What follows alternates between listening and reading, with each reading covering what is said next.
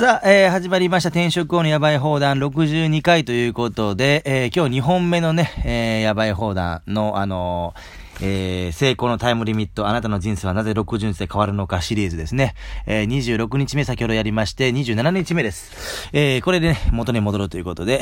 計画の法則ね。計画、計画通りに行ってなかったんで、ここで計画のズレを直して、えー、ちょうど27日目にするということですね。えー、The Law of Planning。ね。計画を立てないことは失敗を計画していることである。という言葉を聞いたことがあるかもしれません。えー、これは本当のことです。えー、私は17歳の時に偉大なる英知の賢者、ポール・ブラッグからこのことを教わりました。私は、あ彼は当時93歳の紳士で私の最初のメンターです。もし君が人生の計画を立てなければ、計画を立てた誰か別の人の夢を生きることになるのだ。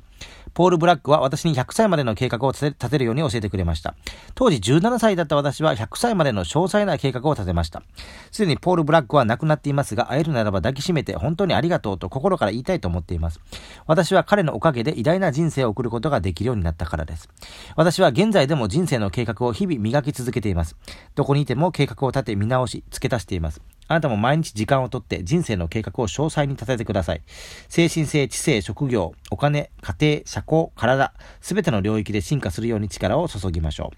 あなたの人生の旅路で望むことを、ビジョンを明確に具体的にしてください。7つの領域、それぞれで書き出していきましょう。紙に書いてもコンピューターに入力しても構いません。あなたのハートの内にある思いを外の世界で現実にしていくのです。夢を実現するには長い記憶よりも短いペンの方が勝ります。とにかく書きましょう。えー、時に混乱するようなアイデアが頭に浮かぶことがあるかもしれませんが、まずは書き出してみて、えー、後から明確に具体的に磨きをかけていきましょう。それを繰り返すことでだんだんとクリアになっていきます。書くことであなたは文字通り人、チャンス、資源を引き寄せ、人生を創造していくことになるのです。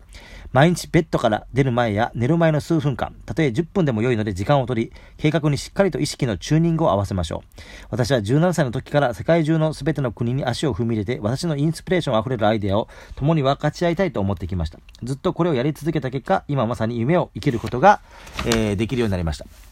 あなたに、あなたは自分の運命のマスターです。毎日時間をとって自分の計画と共に生きるようにしましょう。あなたのうちに眠る夢を叶える力はあなたが計画を立てるのを待っています。計画がなければ何一つ想像することができません。毎日計画を立て修正し、えー、洗練し、あなたの望む最高の人生を想像していきましょう。計画を立てることであなたが運命のマスターになるのですね。ということで、まあ、この成功のタイムリミットをね、60日でね、あなたの人生はなぜ60日で変わるのかっていうのをこれ毎日やっていくっていうのが僕の計画だったんですけども、ちょっと昨日ね、できなかったんで、今日2本やることによって、これでちょうど軌道修正ということで元のペースに戻りまして、明日は普通に1本配信すればいいということですね。で、アファメーション。私はマスタープランを書き人生の創造者になります。私は毎日書き直し人生の7つの領域におけるマスタープランを宣伝していきます。マスタープランを通じて日々人生の目的に集中し大好きなことをしながら成長します。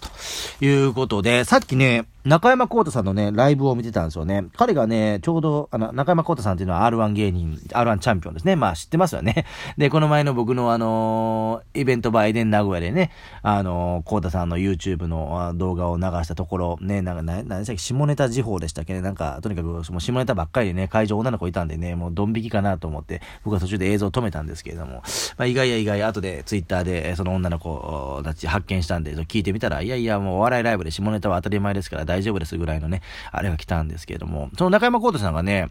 あの、クラウドファンディングをしてたんですね。ちょっと僕残念ながら支援できなかったんですけど、えー、まあ僕が、あの、足らんかったら支援しようかなと思ったんですけどね、全然、あの、普通に達成しましたからね。で、で、何のクラウドファンディングかっていうとね、なんか365日かな ?180 日かな？とりあえずは。なんか毎日ライブ配信をしますと、そのためのお金が必要ですということで、で、まあ会場も借りてみたいな感じでやってたんですよ。で、今日は、うん、今日で2日目なのかな？で、初めて見たんですけど、あの、本当に水？うん、ゲストの人が来てて、そのゲストの人と自分が飲む水代とかね、で、靴下代とかね、えー、で、あの、えー、時計、1時間配信するんで、時計を100円ショップで買ってきて、で、その100円ショップの時計と電池、えー、代とかね、もう細かく、細かく報告してましたよ。ね。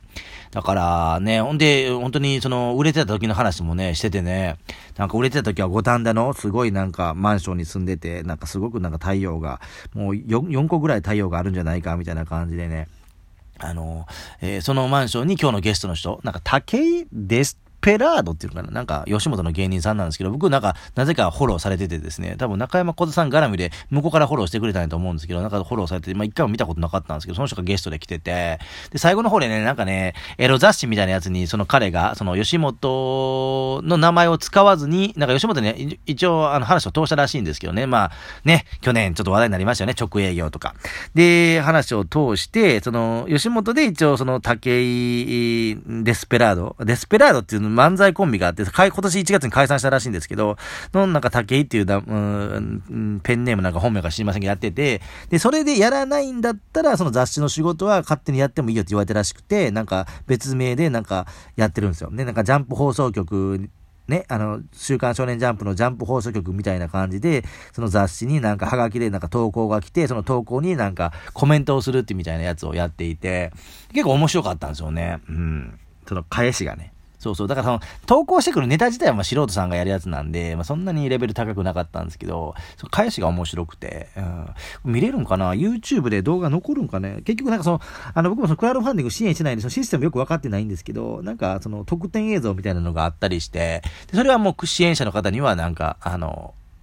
ちゃんとあ配信されるらしくて、102人ぐらいが支援したのかな、最終的に。で、まあ、コートさん言ってましたけど、なんかその、まあ僕も支援してないんですけど、なんかそのライブを見てて、なんかその特定映像も見たいっていう人は、なんか個別になんか言ってくれたらなんか考えますとか言ってたんですけどね。まあまあ、どうなんですかね。まあ YouTube でね、アーカイブ残ってればあれですけど、残ってないのはちょっとわざわざ、なんか、あの、交渉するほどのものでもないかなとは思うんですけどね。まあまあ、無料ならもらってもいいけど、お金払うんだったらちょっと違うかなっていうのはありましたけどね。なんかこれから毎日やっていくらしいですよ。うん。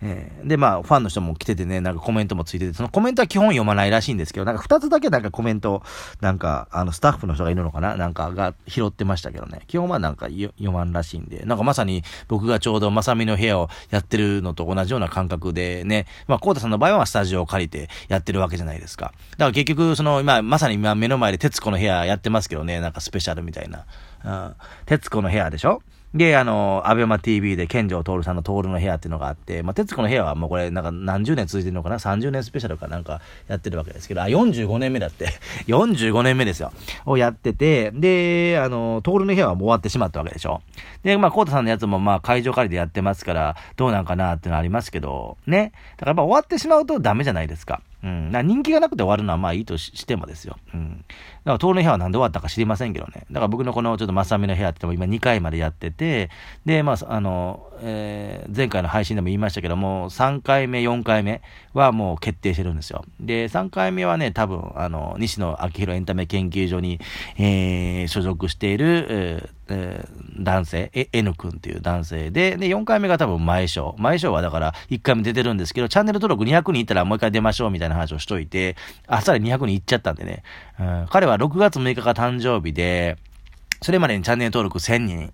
なんか行きたいとか言ってるんですね。えー、で、まあ、そのアチーブメントって会社で働いてるので、そのアチーブメントっていうのは到達っていう意味だったと思いますけど、だから目標は達成しなきゃいかんっていうことで、どうなんですかね ?200 人までは来ましたけど、こっから1000人って言ったら800人いかなあかんわけでしょ。で、残り2ヶ月。えー、これ1000人いったらまあまあすごいと思いますけどね。うん。それこそ中山幸太さんもその配信自体は YouTube でやってたんですよ。YouTube ライブで。幸太さんでも1500人とか1400人とかそれぐらいですからね。なかなか1000人って結構、うん。まあただあの彼の会社っていうのは本当に大きな会社なんで、まああの従業員の方もたくさんいますしね。で、彼自体でお客さん200人ぐらい抱えてるみたいなんでね。で、今日もなんか Facebook で、なんかあのその YouTube のあれをシェアしていたら、その社員の女の子が、後輩だと思いますけどね。うん、なんかコメントしてて、早速見ます、みたいな感じで。で、まあ新卒も当然4月だからまだ入ってきてるしね。うん。そういう感じで、その、まあ、なんていうか、いい視聴者、視聴者に恵まれてる感じはしますよね。だから結局、なんていうの、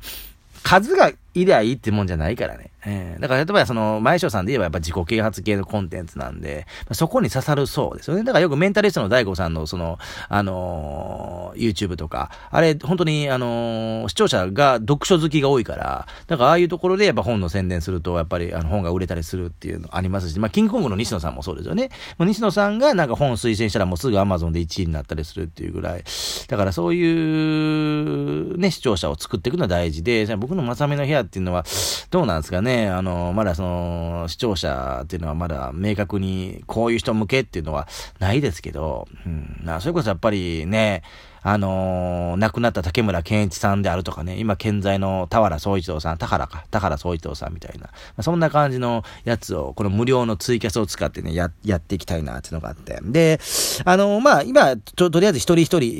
ー、感じで呼んで、で、ちょっとまあブランドを作っていく感じなんですけど、ちょっとこれ盛り上がってくればね、それこそあの、ツイキャスってコラボ配信が8人までできるんで、まあ、8人が同時に、あの、なんか、あの、やって、まあ前もやってたんですけど、2014年ぐらいもね、4人ぐらいとか集まってやってたんですけど、で、ちょっとまあしばらく使ってなかったんで、もう完全に入れ替わってますよね、視聴者がね。入れ替わっていて、まあこの前ちょっとテスト配信してる時に、あの、そのチャイルドケアさんが2回目のゲストだったんで、テスト配信やってる時に、あの、当時女子中学生やった女の子が、あの、やってきて、えー、ちょっとまああの、なんですか、あの、名前変えてたんで最初誰かわからんかったんですけど、その時の名前言ったんで、ああ、いう感じで、もう今、今何やってんの感じ言ってたら、いや、ちょうどもう今年高校卒業で、こと春から社会人です、みたいな感じでね。確かそのタクスタ、